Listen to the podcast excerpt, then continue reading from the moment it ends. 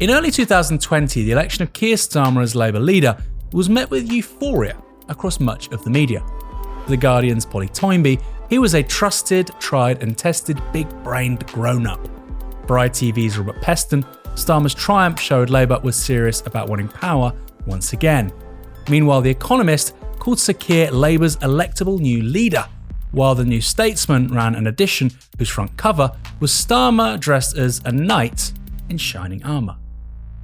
Yet, despite winning the Labour leadership with a thumping majority and enjoying near adoration across the media, Starmer had only been in politics for five years, with little known about his views or even his career as a leading barrister and later Britain's Director of Public Prosecutions.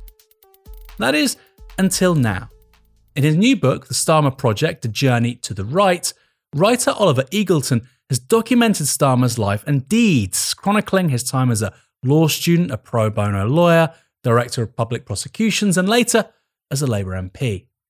In doing so, he offers the first account which zooms out, attempting to identify who the Labour leader really is. Oliver, welcome to Downstream. How are you doing? Good, Aaron. How are you doing? I'm very well. Um, I'm very happy to be joined by the Starmer guy, as I think you're going to be christened by the media for the next six months. But that's not a label you're looking forward to. I'm doing everything in my power to shake it as quickly as possible, but I know that for the purposes of this interview, at least, I'm going to have to be that guy. So I'm I'm resigned to that. It's important to say this is the first biography on Keir Starmer. So I mean, you know, you could be the Starmer guy for at least six months, a year. I mean, this could be the next. He could be the next prime minister, and and right now, this is the most authoritative biography out there. But you don't seem happy about that, Oliver. Well, I guess the origin story of the book, in a way, was that I, you know, I, in sort of uh, exasperation during the 2020 leadership election, wrote a very brief Verso blog post uh, about Starmer's legal record and kind of holding up his self presentation uh, against some of the things he had done as DPP and seeing how they compared. Um, and it was on the basis of that, then once he started to really, you know, initiate his counter revolution in the Labour Party, I was asked by by the the Verso kind of upper echelons whether I would mind turning that blog post into a book, and I reluctantly said okay. Um, and I suppose I, over the course of researching it and you know doing lots of interviews, most of them over Zoom at the height of lockdown, I kind of yeah, I started to think that there was something worthwhile about going over both, you know, um, this kind of neglected aspect of Starmer's record and also over um, the process by which he steered Labour towards a second referendum during the Corbyn years. Let's start from the top. Keir Rodney Starmer. What were his politics like as a young man, as a student, uh, before becoming a lawyer, before entering public life? Well, um, as a secondary school student, uh, he helped to set up the the East Surrey chapter of uh, Labour Young Socialists. Um, and uh, then, as an undergraduate, he assisted the striking print workers at Wapping, who were obstructing the production of the Sunday Times, uh, which you know elicited a, a, furious backlash from some of his contemporaries, like David Miliband, Stephen Twigg. So, Starmer's politics in those days, I think, were far to the left of you know the people with whom he now associates. Uh, and then, as as an early career lawyer who was associated with the the Haldane Society, a famous, a legendary kind of communist aligned society of socialist lawyers, uh, he did a lot of pro bono work, some of it very valuable and admirable for poll tax protesters, for trade unionists, uh, environmentalists. Um, and he took on a number of you know high profile and worthy cases, um, including famously the McLibel trial the, Eng- the the which was at that time the longest case in English legal Quickly, history. Quickly, what was that? Because people always you always say McLibel. What was the case? Yeah, so two environmentalists, um, David Morris and Helen Steel, were distributing a fact sheet about the kind of uh, you know environmentally destructive practices that McDonald's was engaged in and their animal cruelty and so on.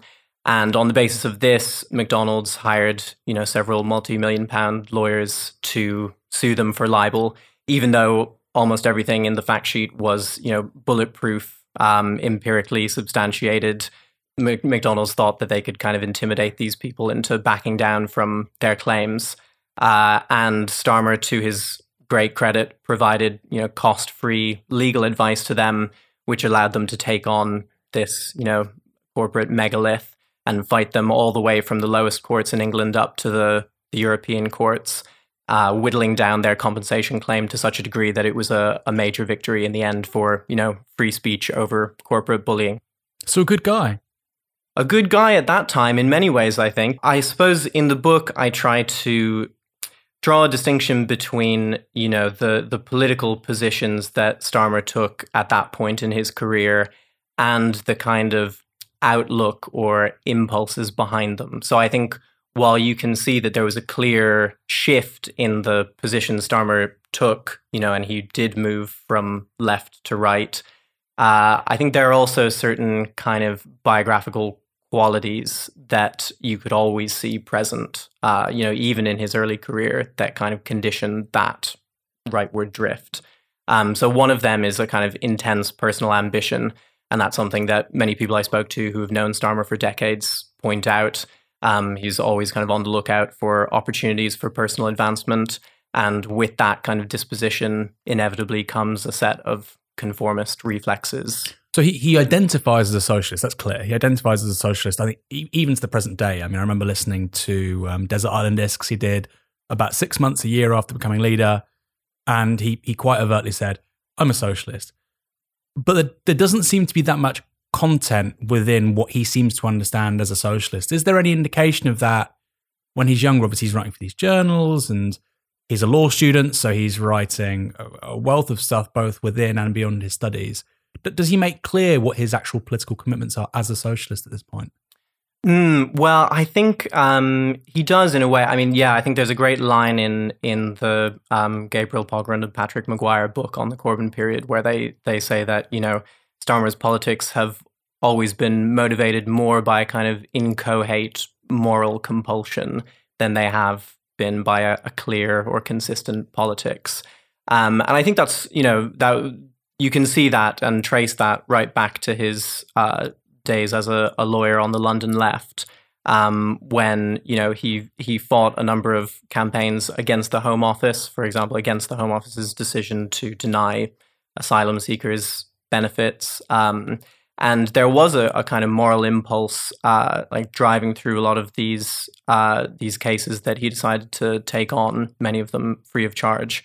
Um, but at the same time, uh, you know, he, that coexisted with um, both this kind of modernizing ethos, um, which you know became, uh, which was kind of tied to and conditioned by like the the broader climate of the new Labour government, where everything was about you know uh, efficiency, modernization, um, and also with this sort of uh, yeah quest for personal advancement, which brought with it, I think, an ability to kind of adapt to whatever the most convenient views were within uh, whatever organization or institution he inhabited. Um, so you see that, I guess, most clearly when he he joins the Police Service of Northern Ireland uh, in the early 2000s.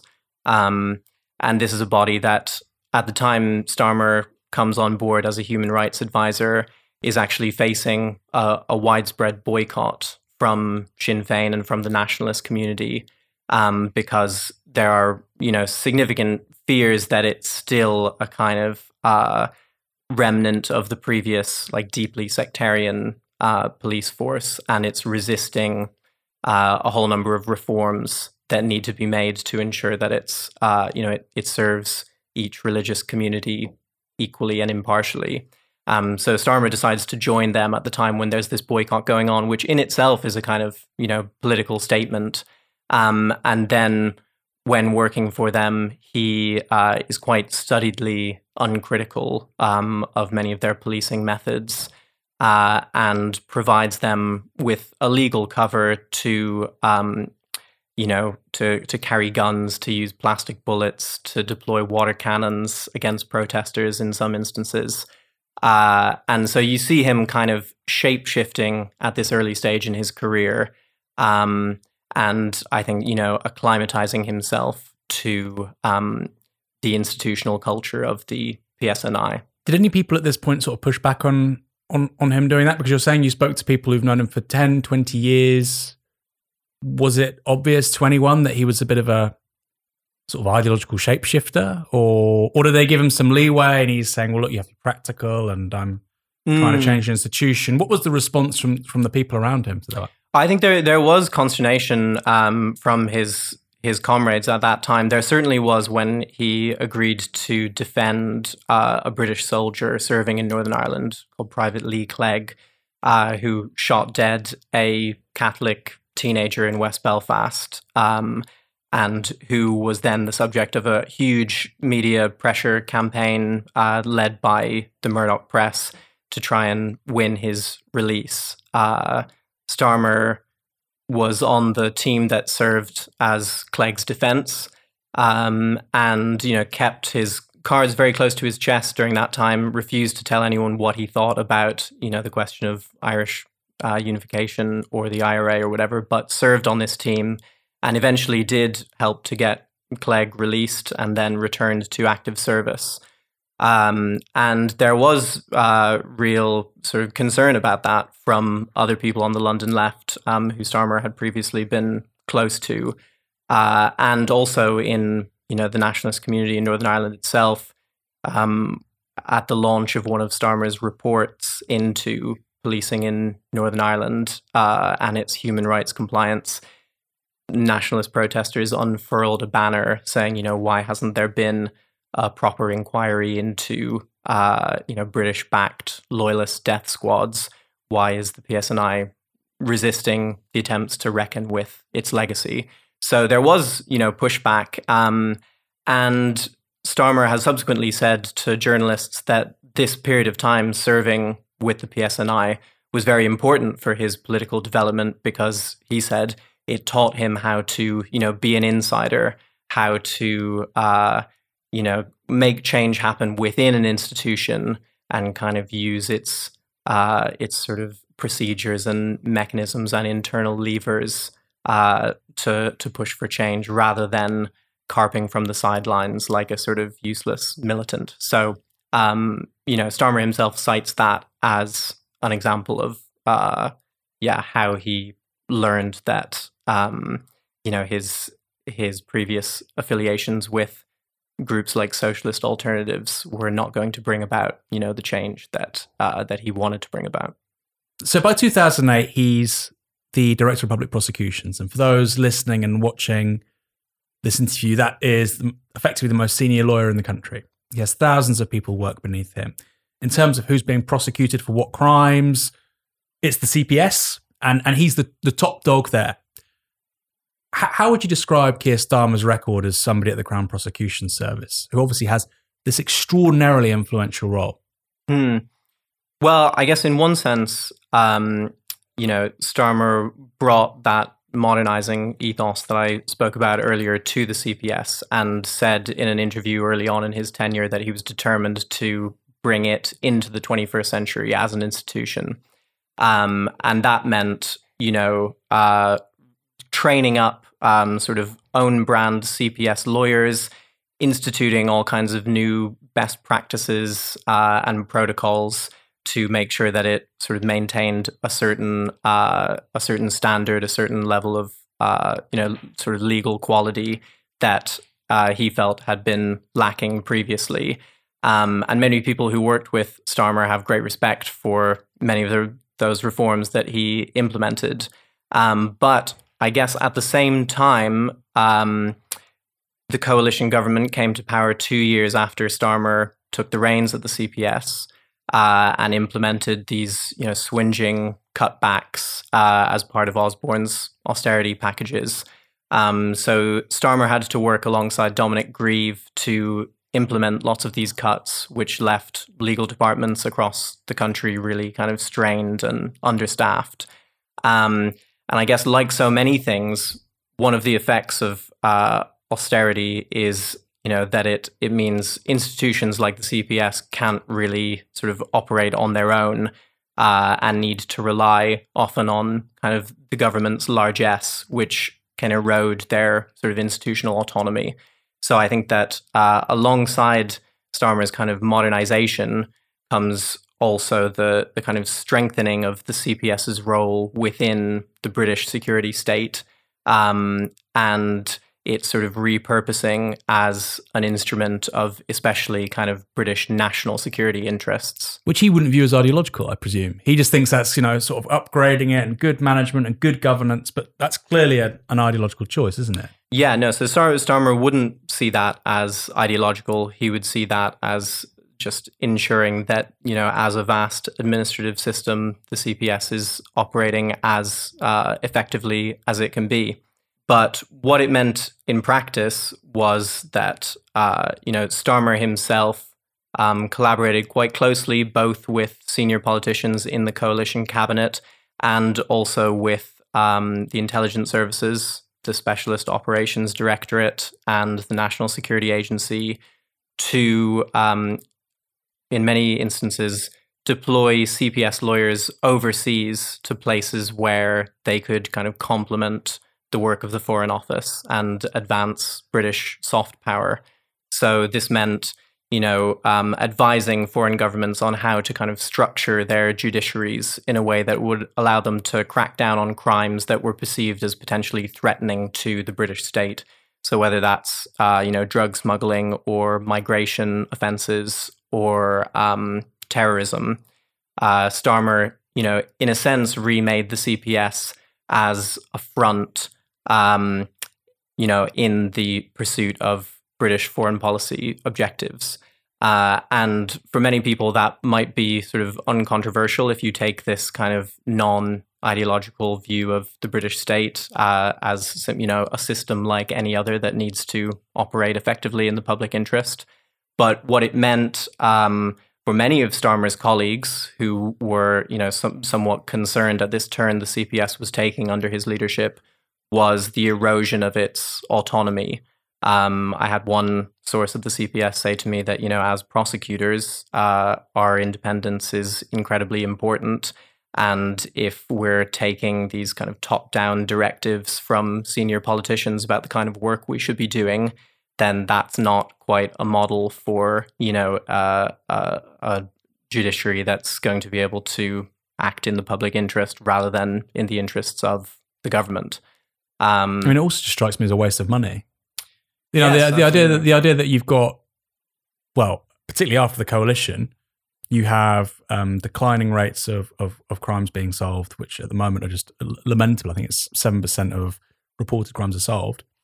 At the same time, you're spending money on sending lawyers to countries in the global south, which need resources. I mean, this seems like a questionable allocation of resources in order to sort of project soft power and now I know I know liberals love this stuff, but I think if you went to most people on the street and you said, "Well, we're spending money doing this rather than solving crime at home," I think they'd find it quite strange. Yes, absolutely, and you know, staffers at the CPS itself found that strange that they were being, uh, you know, told to make these huge cuts in their departments, and meanwhile there were lawyers being kind of dispatched to Tanzania or elsewhere um, to make sure that you know, uh, routes through which cocaine is sometimes smuggled are cut off so that it doesn't eventually reach British shores.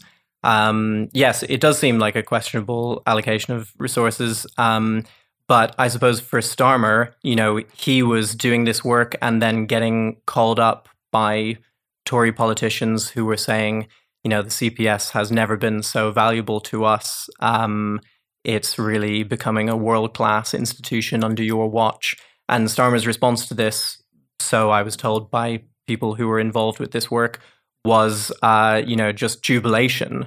I find, I mean, the guy is just so full of contradictions. And I think this is another example of it. You know, this is somebody who said they were Republican and then becomes a sir. Somebody that enters human rights law and yet is obsequious and almost, you know, chasing the um, the the the respect of the establishment. I mean, he's the director of public prosecutions. There's always going to be an element of that, but like you said, the jubilation word I think is a very apt word um, in terms of what's going on here.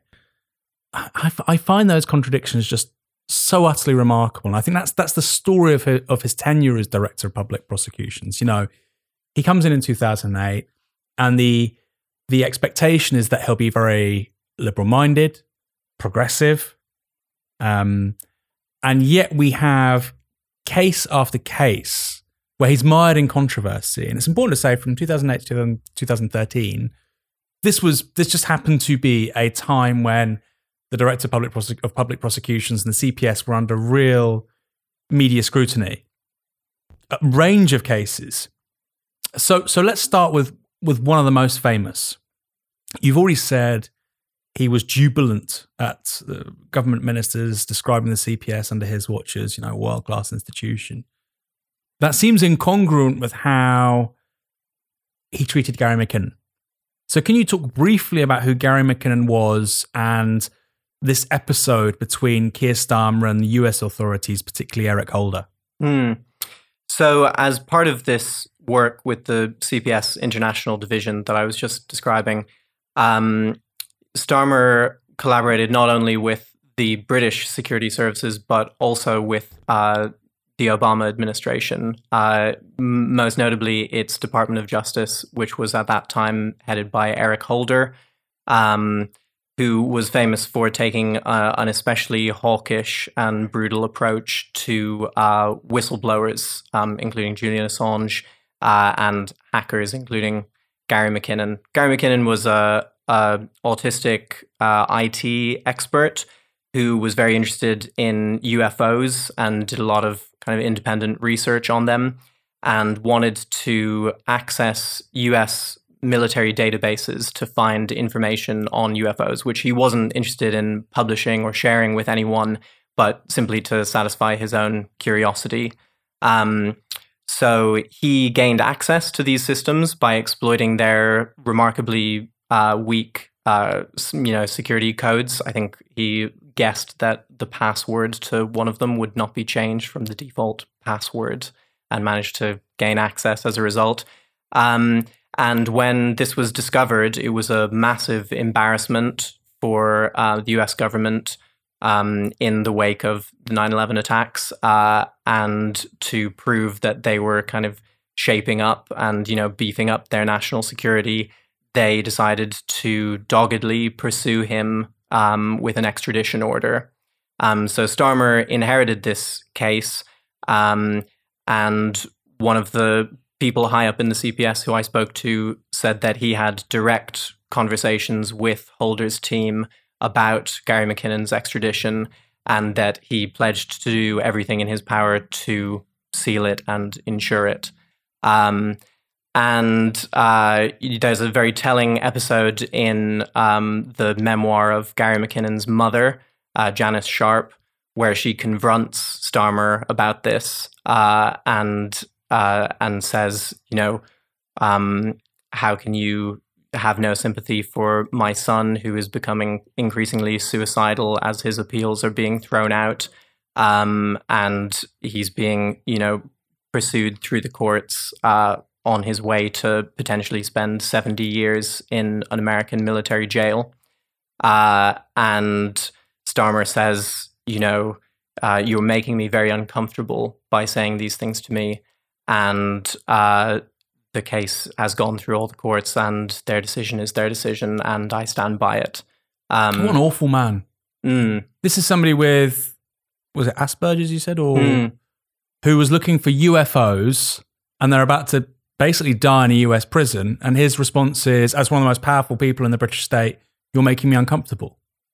Yes, absolutely. And is I that mean, is that typical? Is that tip? And that seems to have almost no self reflection. Is that a typical response of Starmer in these sorts of situations? Mm. Well, I suppose it's the you know it's the bureaucrat. Um, it's someone who, uh, at various points in his career, has tried to kind of hide his politics behind process mm. um, and present these processes as you know completely neutral and faceless. Um, and so when he's kind of confronted, you know, by by the the reality of what he's doing, by this mother who's about to lose her son to the American carceral system uh, yeah, I mean, he defaults to that completely kind of blank, neutral position. I'm uncomfortable. Well, this guy's about to spend 70 years in a prison. You think that's comfortable? It's not the life of Riley, mm. is it? Mm. And so Gary McKinnon isn't extradited. How does that happen? Yes. So in the end, uh, then it was in fact Theresa May's Home Office that steps in at the last minute and says that uh, it would have been a breach of Gary McKinnon's human rights to extradite him because sending him to an American military jail would have uh, led to such a high chance of him ending his life uh, that it, it was unconscionable and you know uh, against the the kind of uh, what should be the legal norms of this country. Starmer, um, in response to this, um, I was told uh, by sources in, inside the CPS, flies to America to meet with Eric Holder, um, or at least to meet with his team. It's unclear whether at, at this point he had a, a direct meeting with Holder, but um, he's keen above everything to assure Holder's team that, uh, you know, this decision is not going to compromise the collaboration between the CPS and the Department of Justice in future.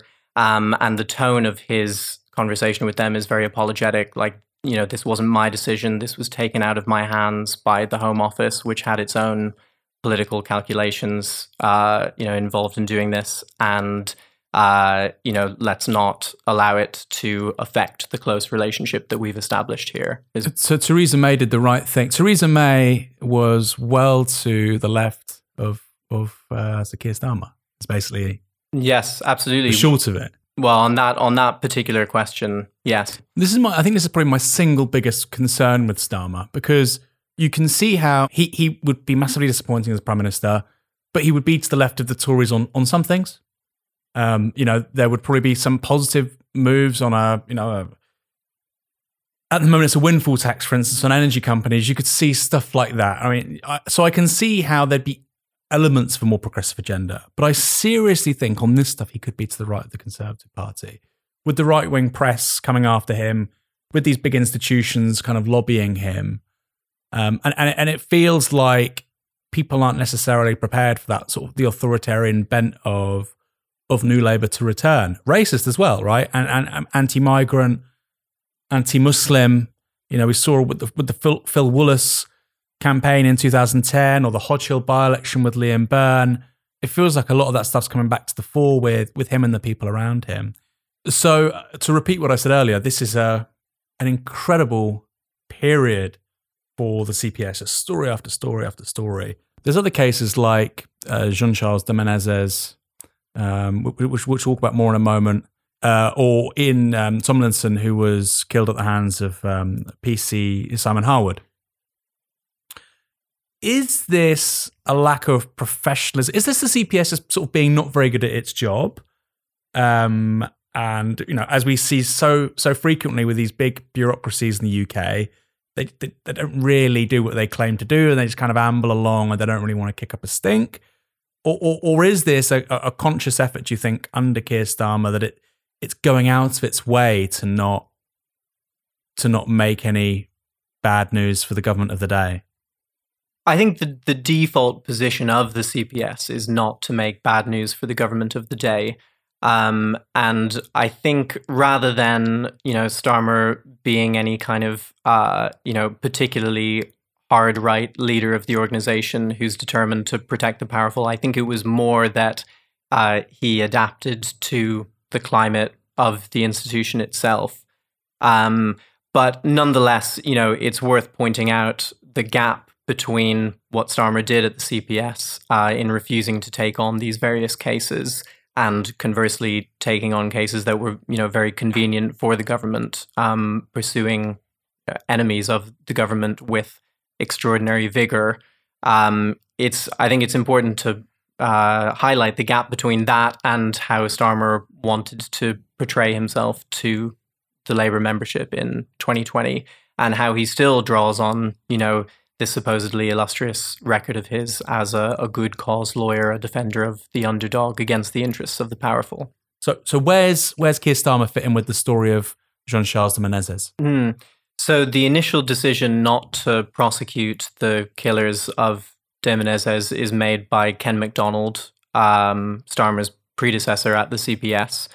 Uh, and he uncritically accepts the Met's narrative of what happened which you know involves uh, a huge number of distortions and actually at one point the the destruction of physical evidence that implicated the the uh, officer who shot de Menezes. Um, Macdonald makes this decision, but it subsequently goes to an inquest, which uncovers the evidence that's destroyed and uh, and shows through uh, previously unseen video footage that um, what the officers said about de Menezes. I think they had claimed that he had jumped the ticket barrier, that he was, you know, acting suspiciously, mm. running away from them, being confrontational in other ways. Um, and all of this whole narrative is completely demolished, um, both by uh, the CCTV footage and also by eyewitness testimony. So, in light of that, the inquest overturns um, the judgment of lawful killing that Macdonald made. Um, and at that point, the case goes back to the CPS, who needs to make a final decision on the basis of this new evidence um, about whether to prosecute. Uh, and when the case arrives at Starmer's desk, he simply reaffirms the initial decision that had been made by his predecessor without considering the the new details that have come to light. And the killers are are never held responsible. So again, he goes the easy option, the option that doesn't upset powerful people. Yes, absolutely. Yeah, another similar case was that of Ian Tomlinson, who was famously killed uh, at the G7 protests by a police officer who struck him in the back, um, causing an onset of internal bleeding, uh, which led to his death later that afternoon.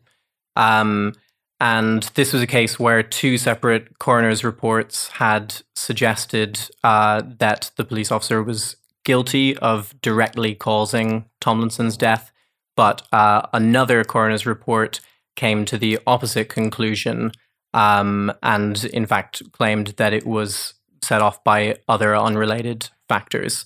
Um, now, Starmer then, on this basis, made the decision that there was insufficient evidence to prosecute PC Simon Harwood, the, the police officer involved, um, and uh, only reversed that decision when new medical evidence came to light that invalidated the the third coroner's report.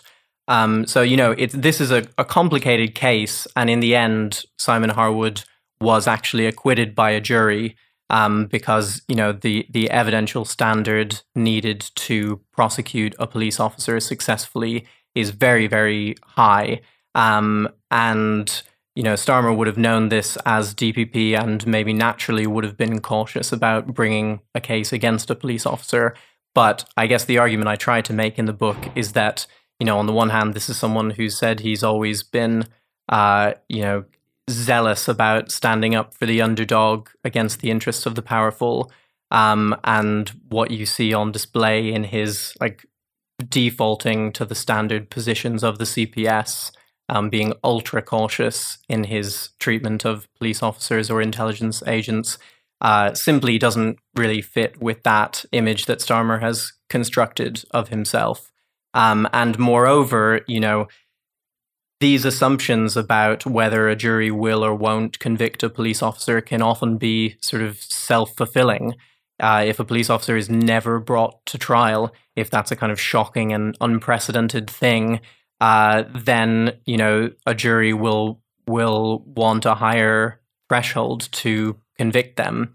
Um, whereas if Starmer were to treat police officers like Simon Harwood in the same way that he treated protesters whom he believed were guilty of you know violent disorder or rioting or whatever um, and you know really vigorously pursuing them through the courts as if they were just ordinary citizens then you would start to overturn that institutional logic which tries to protect police officers from accountability. So I guess you know my argument is that rather than trying to do that, which would have required like a real uh, you know a real struggle, um, Starmer was much happier, sort of ingratiating himself with authority and uh, and trotting out the the standard line that, of course, we can't prosecute police officers because it's just too difficult see, this is what makes me so skeptical about Keir Starmer being a radical or somebody who is, you know, okay, not as left wing as, as Jeremy Corbyn, but who will still be quite,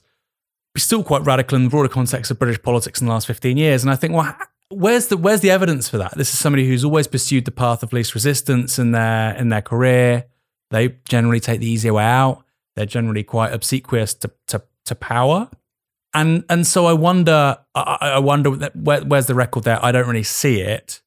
He becomes a politician in 2015. This is immediately after, well, it's the night of obviously Ed Miliband doing quite poorly in the general election. Labour underwhelm. You get the first Tory majority since 1992.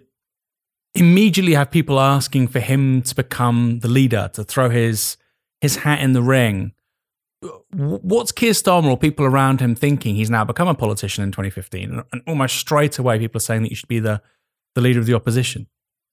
Mm, well, he resiles from that suggestion and says, you know, he thinks someone with more experience is needed. Um, but I suppose it was, in one way, a kind of articulation of that particular moment in British politics that uh, all the possible contenders were kind of, you know, leftovers from the New Labour era, who very quickly, as the leadership campaign got underway, really kind of discredited them, discredited themselves um, by failing to sort of uh, you know present a program that was half as compelling as the one Corbyn had. Um, and I guess uh, you know just as in the wake of the 2019 result, there was this sense that you needed uh, a kind of middle of the road manager to restore order in the party. Similarly, in 2015, when Labour had really undershot expectations, I think Starmer was seen as this figure who was kind of uncontaminated by the New Labour mm. years um, and had proven his credentials as a kind of you know operator and administrator working within a, a, a large complex system like the CPS and could apply a similar skill set to the Labour Party. Um, but this, they basically, this is what I find so strange: is they basically wanted a civil servant to lead a political party. I mean, it's just such a strange, like the skill set's very different for a politician, right? Mm, absolutely. And I think you've seen that during Starmer's leadership that, you know, he's very good at cracking down on the Labour left because he can maneuver to get his rule changes passed at conference or on the NEC. Um, and just as he was able to reform the CPS internally, he's been able to pursue a similar project within the Labour Party to marginalize the left. Um, but that's not quite the same as having a, a sort of platform that's going to resonate with ordinary people. It's not the same as being a national politician um, who can lead a party into combat with the government or into a general election. Um, so I think this idea, which was prevalent, you know, not only on the right of the party, but to a certain extent on the left as well, that you needed someone who is a kind of consummate professional to lead the way uh, in the aftermath of a of a complete kind of electoral catastrophe. I think the the limits of that have now been highlighted. Going back to 2016, he participates in in the chicken coup, as it's been called, um, calling on Jeremy Corbyn to resign. He he does it in a quite sort of typically Starmer esque, half hearted way, where he sort of stabs you in the back, but sort of says, you know, I, I didn't stab you in the back. Um, but then immediately after that, and, and look, and in a sense that's understandable. Most of his colleagues are doing the same thing. You could say he sees which way the wind is blowing. What's relatively unique about Keir Starmer is that very shortly afterwards, he's made shadow Brexit secretary. And this is when, you know, that is the number one political issue in the country. What explains this incredible reverse of fortunes where Keir Starmer should have been out in the sort of political wilderness He's called on Jeremy Corbyn to resign, and yet within months he's the shadow Brexit secretary. Mm. Well, from the earliest days, uh, you know, of Starmer's parliamentary career, uh, he wasn't as openly antagonistic towards the leadership as many of his colleagues. Um, he treads a, a, kind of you know soft line of of being um, skeptical of the Corbyn leadership, but also saying you know it's tapped into a rich seam of disaffection with British politics, and uh, we need to give this guy a chance, um, even if we don't necessarily agree with all his policies. Mm. Um, so it's that kind of lukewarm approach that wins him more favor with the leadership than many of the kind of out and out hostile Blairite MPs. Um, and there's a similar kind of tepid character to Starmer's um, resignation letter during the chicken coup, where he says, It's not necessarily that I've lost faith in you as a leader, Jeremy. It's that, you know, uh, all my colleagues have. And so, you know, collectively, you don't have the the adequate support to stay in your position. Um, so there's this tendency to kind of hide between hide behind other people's opposition rather than outwardly expressing his own opposition. Um, and I think that uh, combined with then the the party's approach to Brexit um, in 2016, where they wanted to kind of avoid um, taking a clear stance on the issue um, and have a more sort of bureaucratic procedural approach where they would sort of mimic uh, Theresa May's uh, movement and actions on on the Brexit policy insofar as they could. I think the combination of those two things meant that you know having someone as bland as Starmer in that role uh, of shadow Brexit secretary mm-hmm. was kind of convenient for them, and also since he had significant support in the PLP, it helped to kind of legitimize the leadership in light of the chicken. Coup. I mean, I, I get that to an extent. I mean, it obviously didn't legitimize the leadership, but I get that to an extent, or I get the logic to an extent. It's principally to placate the Parliamentary Labour Party and to sort of rebuild working relations with with with, with a certain set of people. At the same time, Keir Starmer had supported Owen Smith during the 2016 leadership campaign.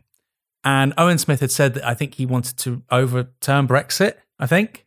I mean, it was such a wacky leadership campaign. It was, you know, nobody really knew, but he, he said some strange things. And so you've got somebody who's backing that leadership campaign, and then you make them the, the shadow secretary of state for Brexit. I mean, it strikes me as quite a stupid thing to do. This political hot potato.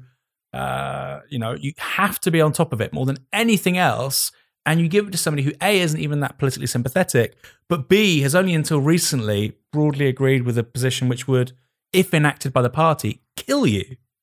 So, who in, in Corbyn's inner circle thinks it's a good idea for this guy to be shadow Brexit secretary? Mm. Well, it was reportedly John McDonnell who, when uh, the meeting of Corbyn's inner circle, what was called his strategy group, uh, when that meeting took place, uh, you know, after um, after the chicken coup and after Corbyn's victory in the subsequent leadership election, uh, it was McDonnell who argued that you know Starmer had such a standing in the parliamentary party that uh, it would it would really help to make the shadow cabinet look kind of uh, like a professional operation again. When over the last few weeks you had ministers kind of doubling up portfolios. You couldn't even find enough people to sit on the, the shadow cabinet. So they were really in dire straits. And I can understand wanting to reach out. Why to, Brexit? He could have been shadow attorney general. He could have been shadow home secretary. I know Diane Abbott wanted that. There could have been a bunch of very, very important promotions he could have had. I mean, he's only been an MP for one year. Yeah, so I think I think in a way that was reflective of how the leadership was seeing Brexit at that time. Because um, it's easy to forget that, you know, before the 2017 election, um, Theresa May had the necessary votes to get whatever deal she negotiated within reason through mm. Parliament. So Brexit's, uh, or sorry, Labour's line on Brexit um, became incredibly important after the 2017 election when they had to have, you know, their own um, contours of a deal mapped out.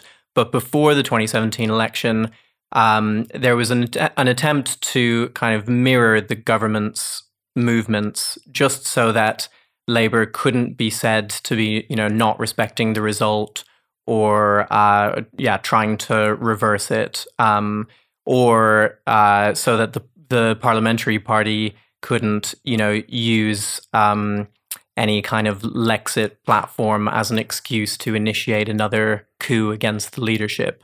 Um, so uh, their approach in in you know 2016 and 2017 was basically to say, uh, you know, if if the government says they're ending free movement, then we'll say we're ending free movement. Um, if the government says they want a jobs first deal, we'll sort of reflect that as well.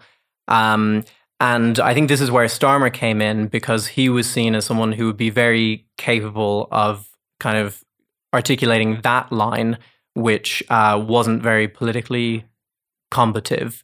Um, which was more about you know making sure that you checked a series of boxes so that Labour could be seen to be a respect the result party, um, and they could hold that line until Theresa May had passed her deal, by which time the Brexit uh, question would no longer be as you know central to British politics, and then they could tack towards you know discussions about nationalisation and domestic economic management. So, is it fair to say that 2017 benefited Keir Starmer more than any other Labour politician? Because it sounds to me that, like you say, sort of, it's a bit of a sort of a policy knacker's yard. Brexit's happened, merely symbolic. Then, of course, the Tories lose their majority. That becomes once more this defining issue, and the biggest beneficiary is Keir Starmer. Certainly, the ultimate uh, beneficiary was Keir Starmer, and uh, you know it, it really elevated him to this uh, you know high national profile um, as a result of the the culture war that developed around the Brexit issue. But I guess what I tried to show in the book by tracking the evolution of uh, Labour's Brexit policy very closely, sometimes kind of month by month from 2016 to 2019, is that um, it, it wasn't inevitable that Starmer was going to emerge the victor from, uh, you know, yeah, Brexit becoming the the sort of political firestorm that it became after 2017. Um, I think there were, you know, two positions in the party on Brexit. Um, and this is not my framing, but uh, taken from what James Schneider has said in various interviews. You know, he he sort of spells out how on one side you have people who think that Brexit is kind of nothing but a catastrophe whose damage needs to be sort of limited and contained. Um, and Starmer would fall into that camp, as would most of the PLP.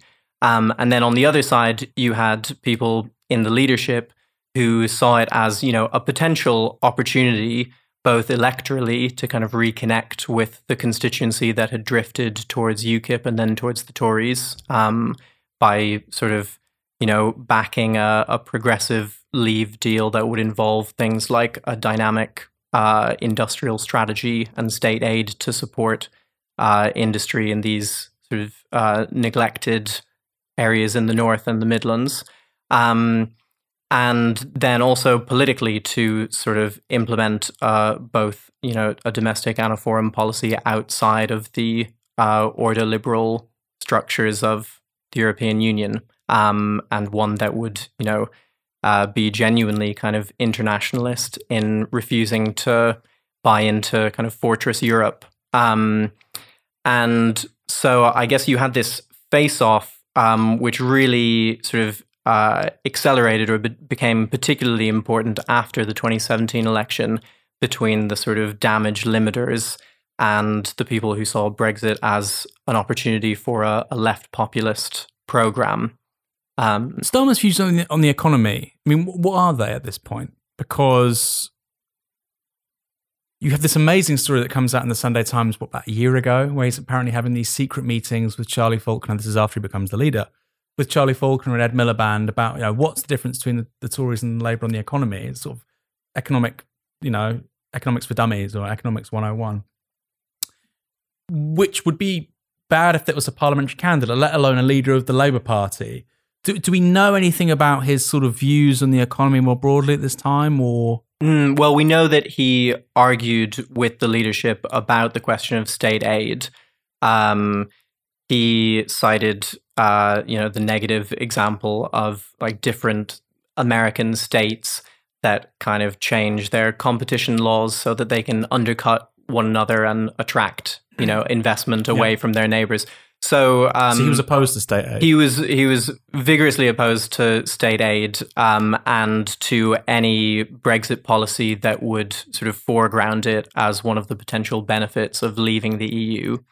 Um, otherwise, though, you know, he wasn't uh, firmly attached to um, you know the, the EU's free market principles or to freedom of movement. He he said in the wake of the referendum result that you know, uh, free movement of labor needed to kind of urgently be clamped down upon.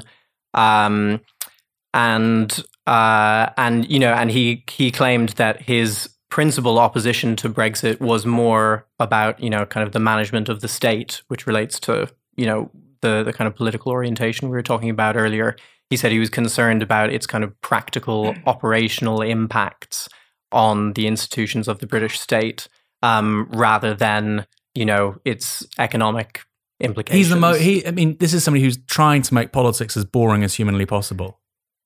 Yeah, it's true. Yeah, can you imagine, like, if you have him versus Farage, Farage, Farage saying, "We're going to do this. We're going to renew Britain. We're going to close the borders. We're going to make your town look like it did 50 years ago," and then he's saying, "Well, it could be disruptive for the economic management short term." I mean, how the hell did this? How's he a politician, let alone leader of the Labour Party? I well, and and more relevant to your book, rather than me just ranting, did, did nobody sort of grill him on these on these issues? I mean, I find it remarkable that somebody, even to get into the shadow cabinet, weren't people around Corbyn a bit suspicious of him? Did they not think, look, this guy hasn't got any politics? Mm. Yeah, they they absolutely. And who were they? Who were the people on the right side of that argument? I want to know. Uh, well, I mean, Karie Murphy, Corbyn's chief of staff, was someone who, from quite early on, saw Starmer as kind of a wolf in sheep's clothing. Uh, and when he dissented from the leadership on various, uh, you know, particularly economic questions about Britain after Brexit, she was more keen than anyone else uh, to replace him with an ally. Um, but I suppose he stayed in post uh, in in the run up to the 2017 election because he was seen as a kind of technocrat who would calm the nerves of the establishment over Brexit, convince them that Labour would manage it better than the Tories, make it less disruptive, um, while also you know maintaining a bottom line on free movement uh, on all those other things that uh, the government was was planning to do to actualize Brexit. When they say when they say technocrat, what does that mean? Because he's got he's got these six tests for Brexit, which are arguably the stupidest set of tests you've seen in, in British political history. Ultimately, he makes Labour's policy on Brexit a laughing stock. I mean, he does. It's, you know, we had Len McCluskey on the previous episode of Downstream, and he says, you know, the, the, the compact that comes out of the 2018-19 conferences are the stupidest things he's seen in British political history. I, I feel like that with Keir Starmer as a technocrat, you got the worst of both. And that he wasn't a technocrat. This man was a political neophyte. He, he didn't know anything about politics. He's a lawyer by training. He's not. He's not a civil servant. You know, he's not someone that's worked at the Treasury. I mean, like say Rachel Reeves worked at the Bank of England. So for, for the Corbyn project, he was the worst of all worlds because he was neither a technocrat nor a talented politician. He was somebody presenting as a technocrat, but who, who wasn't. You know, this was politicking and political expediency presenting itself as, you know, urbane, moderate, you know, sensible politics, which is what people hate. So I, I feel like there was nothing actually there. And, and, and you're saying the word technocrat, and it's a word we hear so much. And actually, technocrats that you see in places like the UK aren't technocrats because they're not very good at solving problems. So I'm wondering who who in in Corbyn's circle thought he was a technocrat. I don't think because I don't think the response of Labour to Brexit at any point under Keir Starmer was technocratic at all. I thought it was you could say it was politically savvy or stupid, but it was never technocratic. Mm. So who's saying he's a technocrat, mm. or is it just people who've come out from the cold? They're coming, and that's, and that's my interpretation of it. Is the Corbyn project is the left coming out from the cold? And they go, you know what? This guy's got a nice haircut, great CV. He's going to make us look professional. That's all it is, which was ultimately incredibly stupid. And so I'm wondering who was driving that animus within within the Corbyn project. I mean, we know John McDonnell was very favourable to him. Anybody else? So maybe it was a mistake for the Corbyn leadership to start out with a Brexit policy that was so moderate uh, and cleaved so close to the government's own line. Um, but it made that calculation in the context of you know the the kind of ructions of the chicken coup still being really acutely felt, and also um, the the knowledge that Theresa May at some point was going to come back with a Brexit deal that they thought could get through Parliament on its own terms. So I think that was the the impetus behind installing Starmer uh, who you know wasn't necessarily a very talented politician who was who was very new to, anything. to Parliament, not necessarily a, a talented you know technician either. He wasn't an economist. I mean, if you, got, if you got. Rachel Reeves, who I obviously think Mm, terrible politics, but at least this is a guy who is a, a lawyer until 2015. He doesn't know what a customs union is. He doesn't know what a customs union is. He doesn't really know his views on a vast range of economic policy. So I find it surreal that somehow, even now, we call we calling him a, te- a technocrat. You know, it's literally just a haircut. You give the guy a receding hairline, he's not a technocrat anymore. mm. No, I agree. It's like it's I- pure optics, and it's, it's the purest optics, and yet we're thinking it's like this is really substantial policy. He's not a policy guy.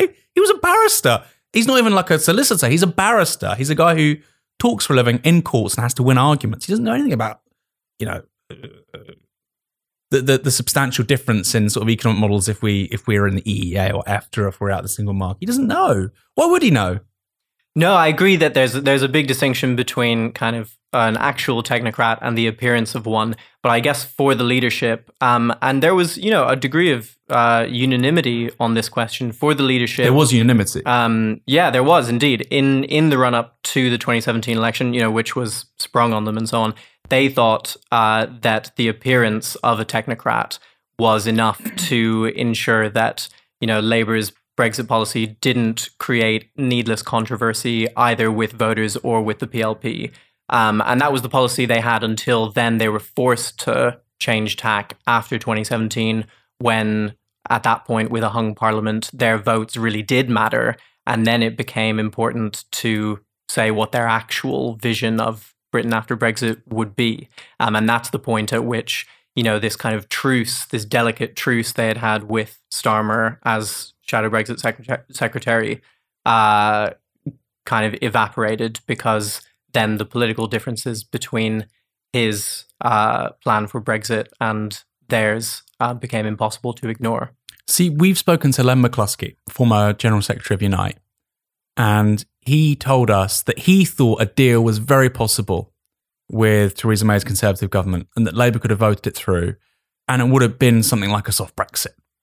And he's been, he was quite clear that he thought Starmer was to some extent sabotaging it. And you sort of repeat that a little bit in the books. Starmer is the guy who they, he just thinks there's nothing to offer from the government. They're not really serious about this. You know, this is purely about optics for Theresa May and delaying the inevitable. And this isn't our, interest as the Labour Party. McCluskey entirely disagrees. Where do you sit on that? Because it's, it sounds to me, if Len McCluskey is right, then Keir Starmer is one of the people who is most responsible for hard Brexit. And not just because he sort of pushed Labour in a certain policy direction, but when there was an actual chance to sit down and agree on a common position, he refused to do that. You know, wh- where where do you sit on that? I absolutely agree with McCluskey, um, and there are several accounts of this, not only his but also uh, Gavin Barwell's in his in his uh, memoir of the period, which show that Starmer was more than anyone else in the Labour negotiating team out to undercut the potential for a cross-party deal on Brexit. One particularly telling anecdote that Barwell tells is uh, is one in which he realizes that Starmer, you know, is not actually interested in getting a deal and is going to kind of shoot down any proposal that they put in front of him. Um, so he gets uh, like the wording uh, of a of a draft proposal that Starmer himself has recently written, or Starmer's staffers have, um, for what you know a possible kind of customs union arrangement might look like, and puts that in front of Starmer and says, you know, this is this is our proposal on this front. What do you think of it?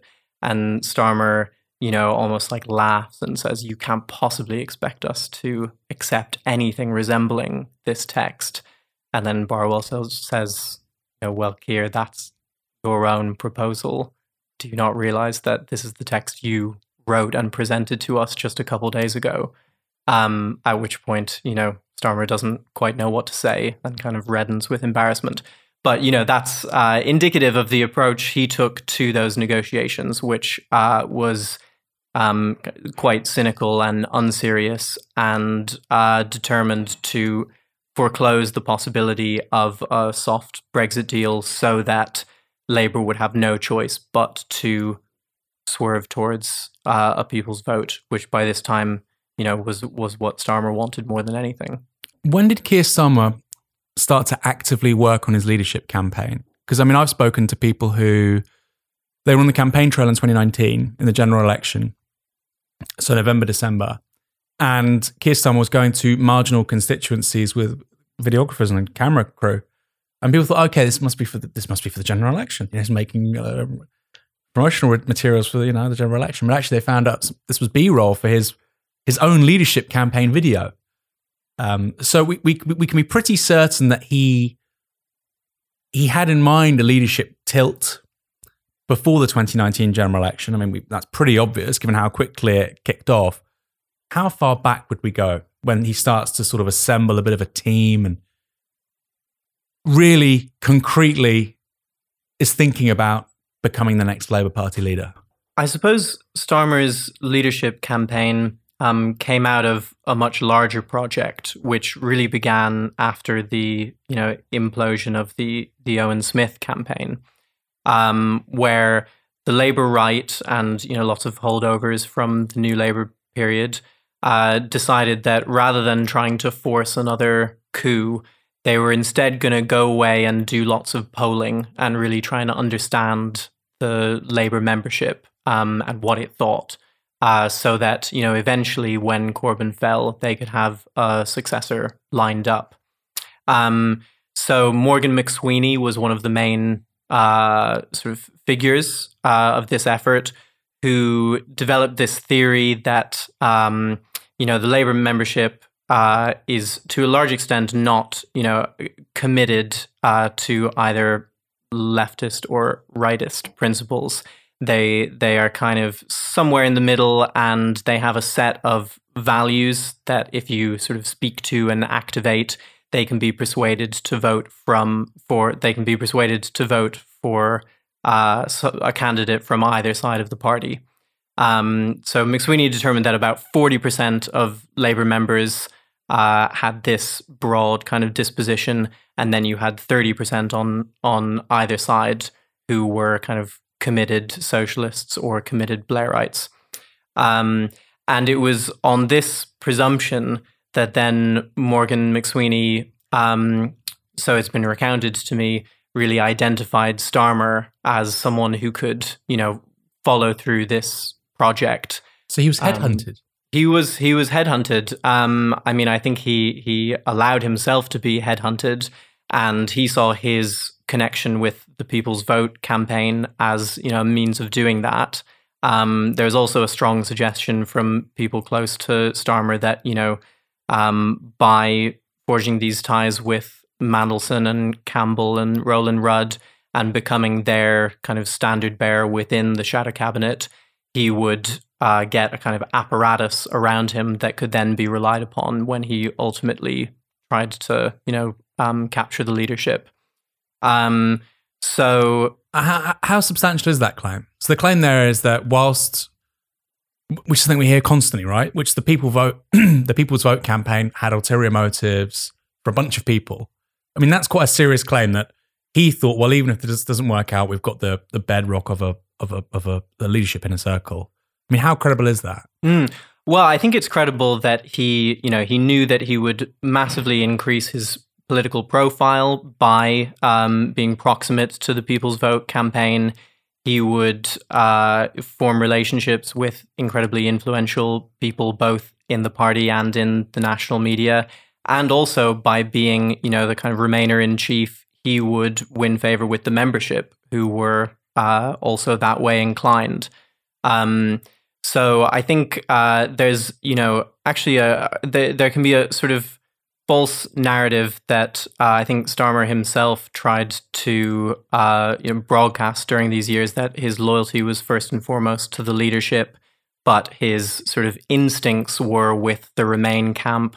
And so ultimately, as the kind of uh, you know Brexit gulf opened up, and you had to pick a side, Starmer sided with the People's Voters.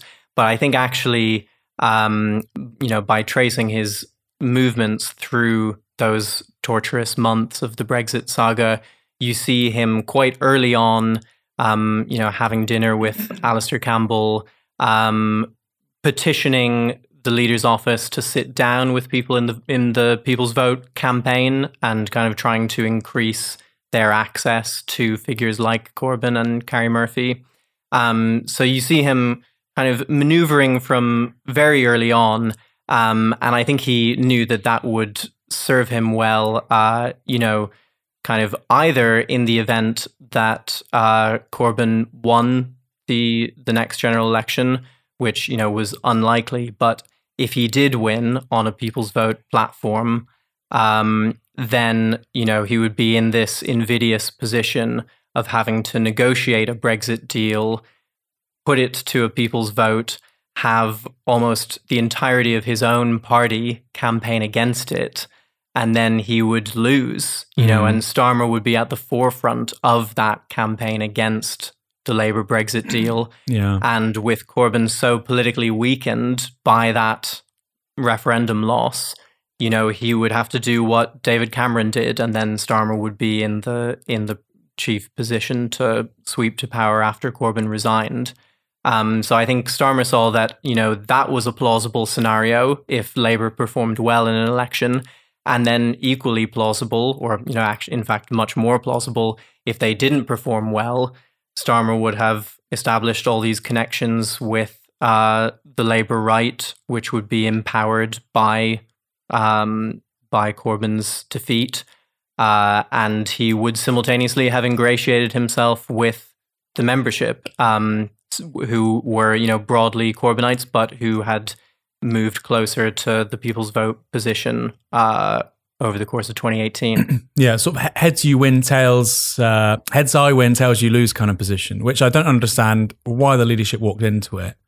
Knowing what we do, or knowing what you do, you know, you've written this book about Keir Starmer, you, you understand a lot of his personality, his political preferences, etc. Do you think he would introduce proportional representation if he became prime minister? No, I don't think so. Uh, I think on you know questions like that on, of sort of electoral reform, constitutional questions, uh, I think Starmer is in a way too kind of loyal to the British state uh, and too you know keen to be seen as loyal as well. I think there's maybe a false perception that a lot of his kind of authoritarian uh, policies now are just posturing that if he were to get into government, he would drop because he wouldn't be concerned with winning an election anymore.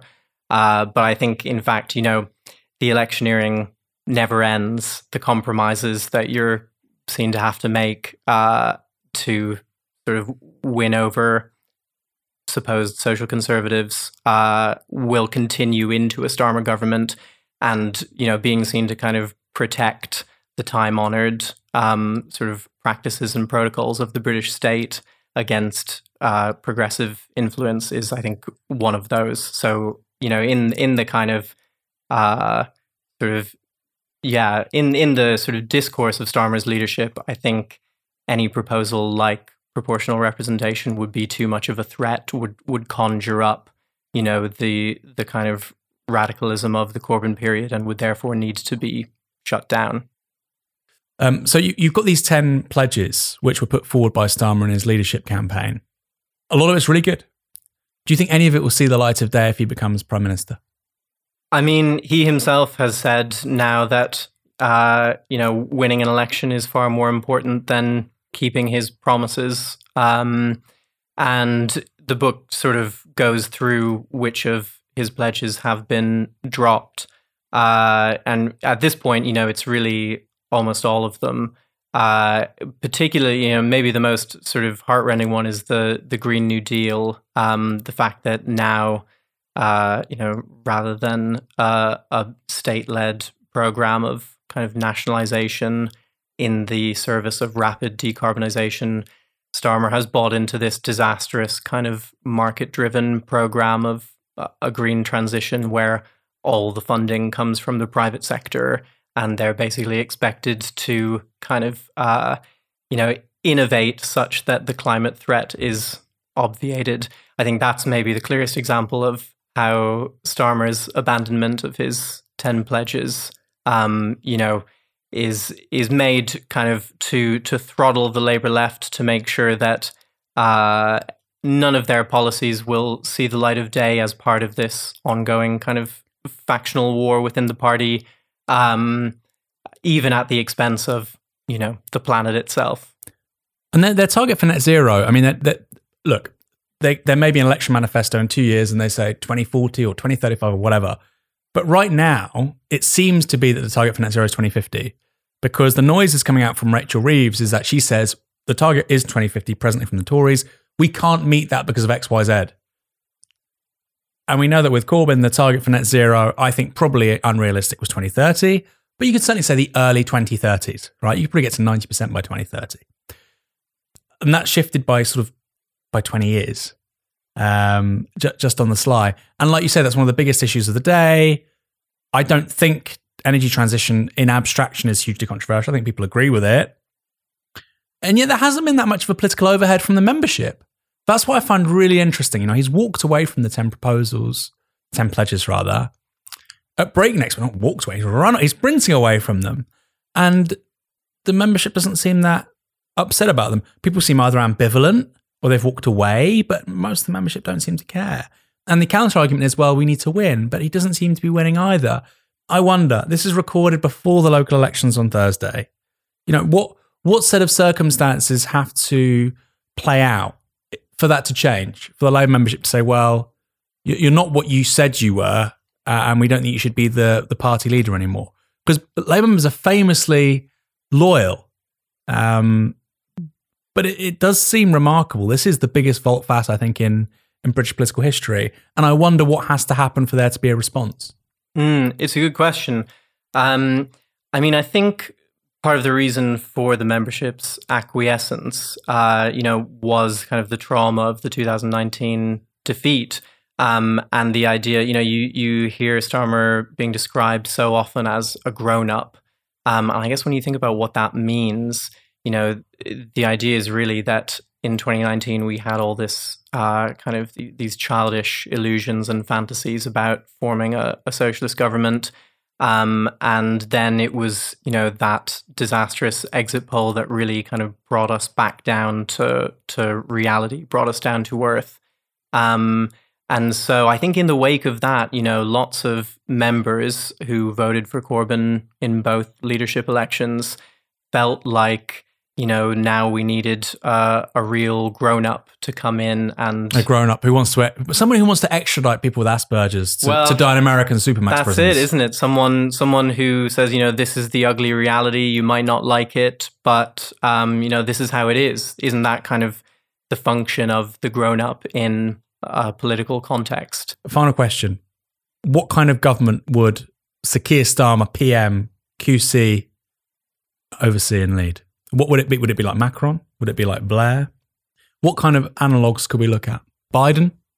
Well, I think, you know, there's recently been a kind of instructive uh, contrast with Macron, who, uh, despite being this arch centrist, has proposed uh, a cap on energy prices to make sure that you know companies take a massive hit to their profit margins and uh, and the cost of living for consumers doesn't rise above a certain percentage, it's still going to obviously hit uh, French people very hard. And there's some electoral cynicism involved in that proposal. But I think it's uh, worthwhile just showing how far Starmer's response to, say, the energy crisis is from uh, Macron's.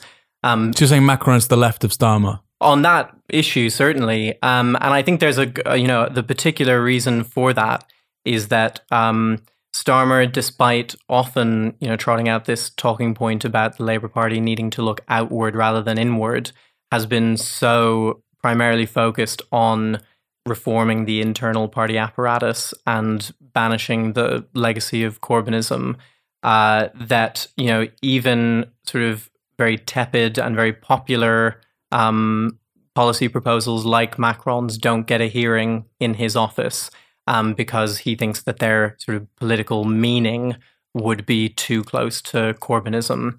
Um, and that's, you know, uh, uh, a meaning that at all costs he wants to sort of forget and repress.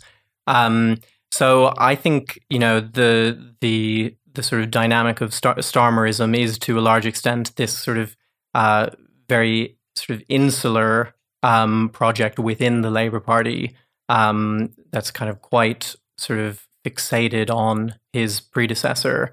Uh, and I think that tells you something about how he would govern um, as, you know, someone kind of uh, rising to number 10 on a pledge to kind of restore order, um, casting both the Labour left and Johnson as kind of disruptive populist influences um, and leading us on a on a sort of consoling journey back to the political center. Um, and so I guess you know that's the uh, a, a political mood that's particularly well suited to sort of you know the age of anxiety where uh, you know the the state um, is threatened by certain kind of malign influences, whether they're like you know uh, what's called the political extremes, or by you know sort of uh, alien influences, asylum seekers, migrants, or whatever. I, I think Starmer would, as prime minister, represent a kind of consolidation of the state against these perceived threats and enemies. Um, and that means that you know the chances of him repealing any of the kind of uh, authoritarian legislation that's been the flagship of um, you know Johnson's prime ministerial tenure uh, is very slim. I think that would be too out of step with um, the atmosphere he would want to create of uh, you know this holding operation, um, the forces of order against those of chaos. Oliver Eagleton, thank you so much for joining us. Thanks so much, Aaron. The book is fantastic. The book is what, like 200 pages? About that. Mercifully yeah. short. You won't have to read about Sir Keir for that long. I think the first 60 pages, which focus on his career as a lawyer, I said this before we started, it's the best 60 pages of political biography I've read in a long time. Hugely informative, so people should read it. Well, thank you so much. That's really too kind. Thanks for having me.